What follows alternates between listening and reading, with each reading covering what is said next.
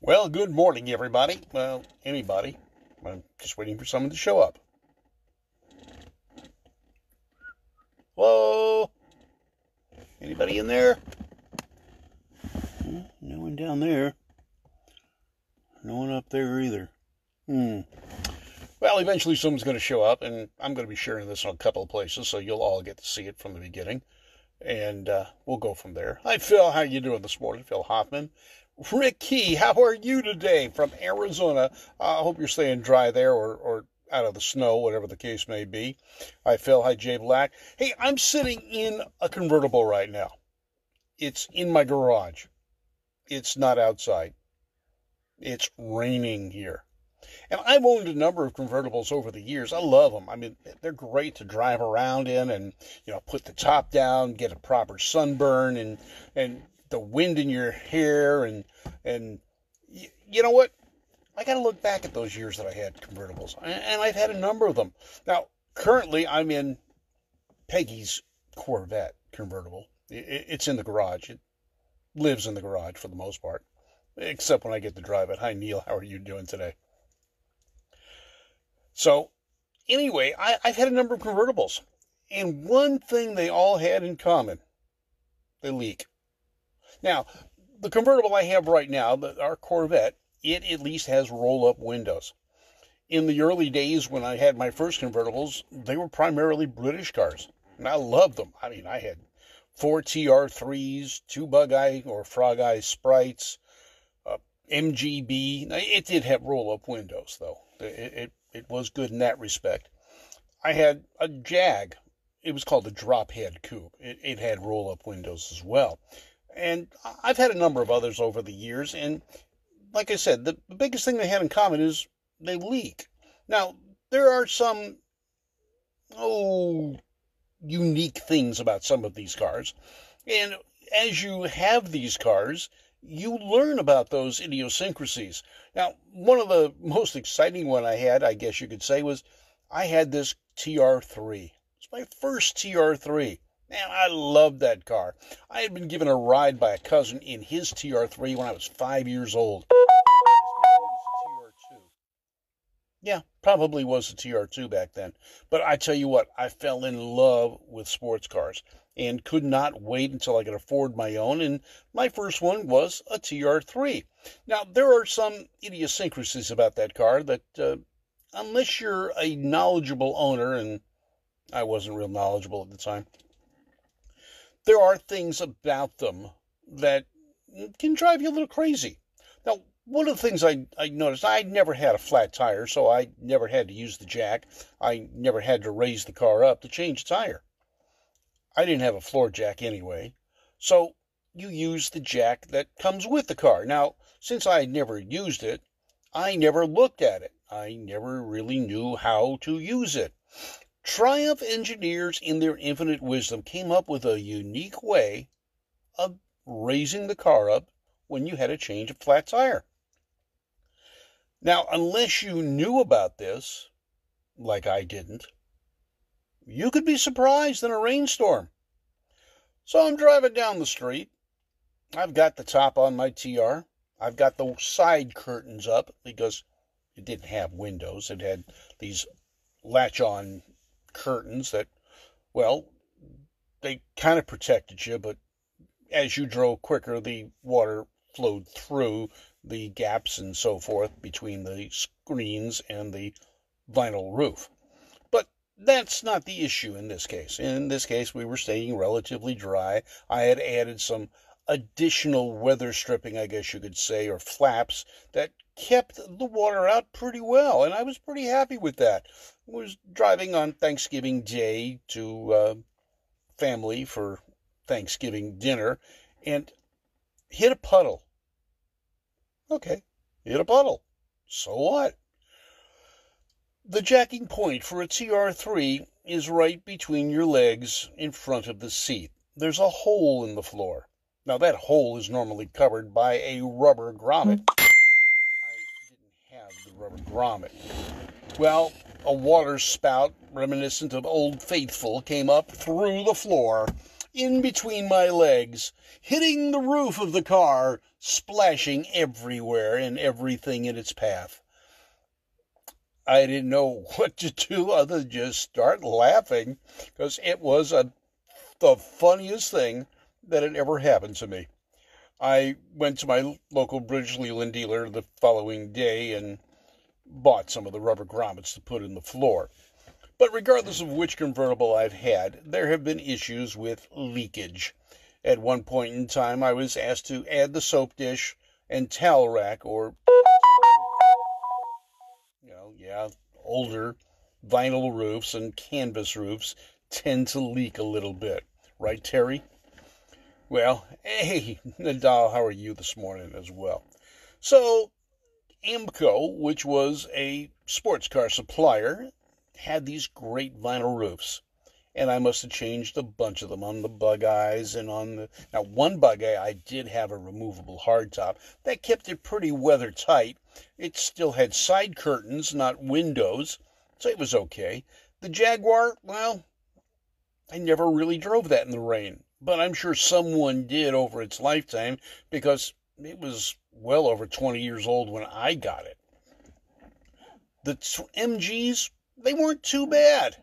Uh, did seep in from different places, especially when you uh, would come to a stop and the water would slide across the deck lid back through the rear window because it kind of clipped in the back and uh, it was okay when you were going forward. But water running down your back wasn't all that bad, except when it was cold. It was usually cold when it was raining. The water was normally cold too, so. All right, uh, the price you pay for having a wonderful sports car. Yep, Terry says, except he had an 85 Mustang convertible. Yeah, you know, they're pretty good. Now, I've had a number of cars with T tops. Those are cars with a, a, fixed roof rather than a cloth convertible roof. And they too leak. Yeah, they can be sealed as best as you can. I, I on one of my cars with the T top, I actually sealed it shut. It would never be opened again. It still leaked right at the corner of the windshield it would just drip. I carried a little towel with me in the car for those rainy days when I drove the car, and uh, it would absorb most of the water, at least enough before the, my knee would get wet on the way home from work or on my way into work. But convertibles are kick. I love them. I've had a number of them, and I'll have more. Now, I, I prefer driving them with the top down in the early mornings or early evenings when the sun's not quite above you. But on hot days, well, that's why I have air conditioning now. MG didn't have that, and Triumphs didn't have that. They they had good airflow though, so uh, that was good.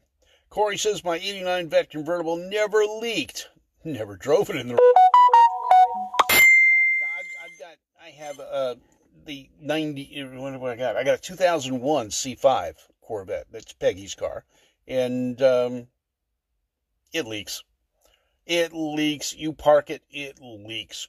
When we kept it outside, we used to take trash bags and cover the roof, but it would find its way right past the windows, usually right in the corner, right where the windshield and the top would meet. And we'd cover it up with bags and it stayed dry inside, but Peg had to drive it to work. So she'd have to put the plastic bags back on and hope it stayed relatively dry. It's kind of like washing the interior whenever it rained. The only problem is you sat in it sometimes, and that could be a little uncomfortable. Besides, when you're going to the grocery store, it's hard to explain that big wet spot on the bottom of your trousers. And that's the truth. But would I own another convertible? Yeah, I would. I like them. Like I said, I've had a whole handful of them.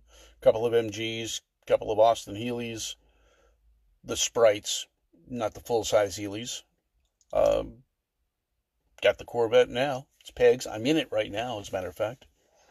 I've had a couple of cars with T-tops. Got two right. Got one right now too. My uh, Corvette, my '89, just like yours, uh, Corey. I don't drive it in the rain. Uh, matter of fact, lately I haven't been able to drive it at all. I haven't been able to get it out of the garage because there's all this stuff blocking it. They call it a camper trailer.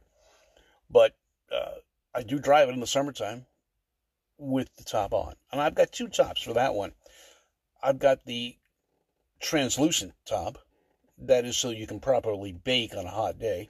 And I've got the solid roof, and I keep the solid roof on just to keep myself from baking during the day.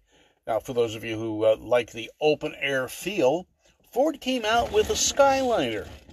And in 1954, it had this gorgeous plexi or glass roof that was that front half of the car.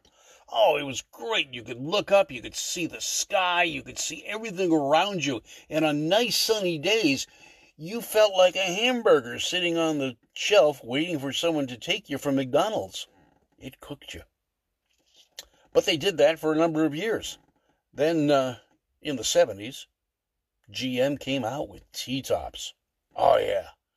Clear or translucent T tops. You were tinted just a bit to try and keep that heat away from you, but you still cooked. They finally came up with a shade that went on the inside that tried to keep you from cooking, but as long as you had. So today it's raining here. It's raining pretty good here, actually. We've got a bunch of rain. And it's been coming down pretty hard all day. So I'm relegated to staying home today because Peg's got the vehicle that doesn't leak, and I've got the Corvette that does leak. So I'm not going out in the rain unless I wear a raincoat and cover the seats up. But I love my convertibles. I hope you do too if you had one. Now, think about the history. Now, I, you know, convertibles, man, they were the first thing. There weren't closed vehicles. The first vehicles that came out were open vehicles. There were Tourings cars, there were roadsters. They had no roofs, or they had a roof, but they had no side curtains. Even the Ford Model A Woody station wagons did not have side windows. They had side curtains. They snapped in place. They were somewhat weather resistant, but you got to remember in that day, Ford didn't put heaters in cars either. There was an aftermarket company that made an exhaust manifold heater where it was kind of boxed on top, and you ran a tube through the firewall of the vehicle. Now, the air coming through the radiator would push through the exhaust manifold, grab the hot air from that, and run it into your car. You had a little flapper valve that you could adjust how much airflow came in the car, but that was the first heaters that were available on cars, and Ford did not put that in theirs. Now, convertibles, again, they're great. They're fun. But in the rain, get ready to get wet, because you will. I'm Hot Rod Bob, and this was kind of a satirical look at convertibles. You've got gas the morning edition here from sunny or soggy Southern California. You have a great day.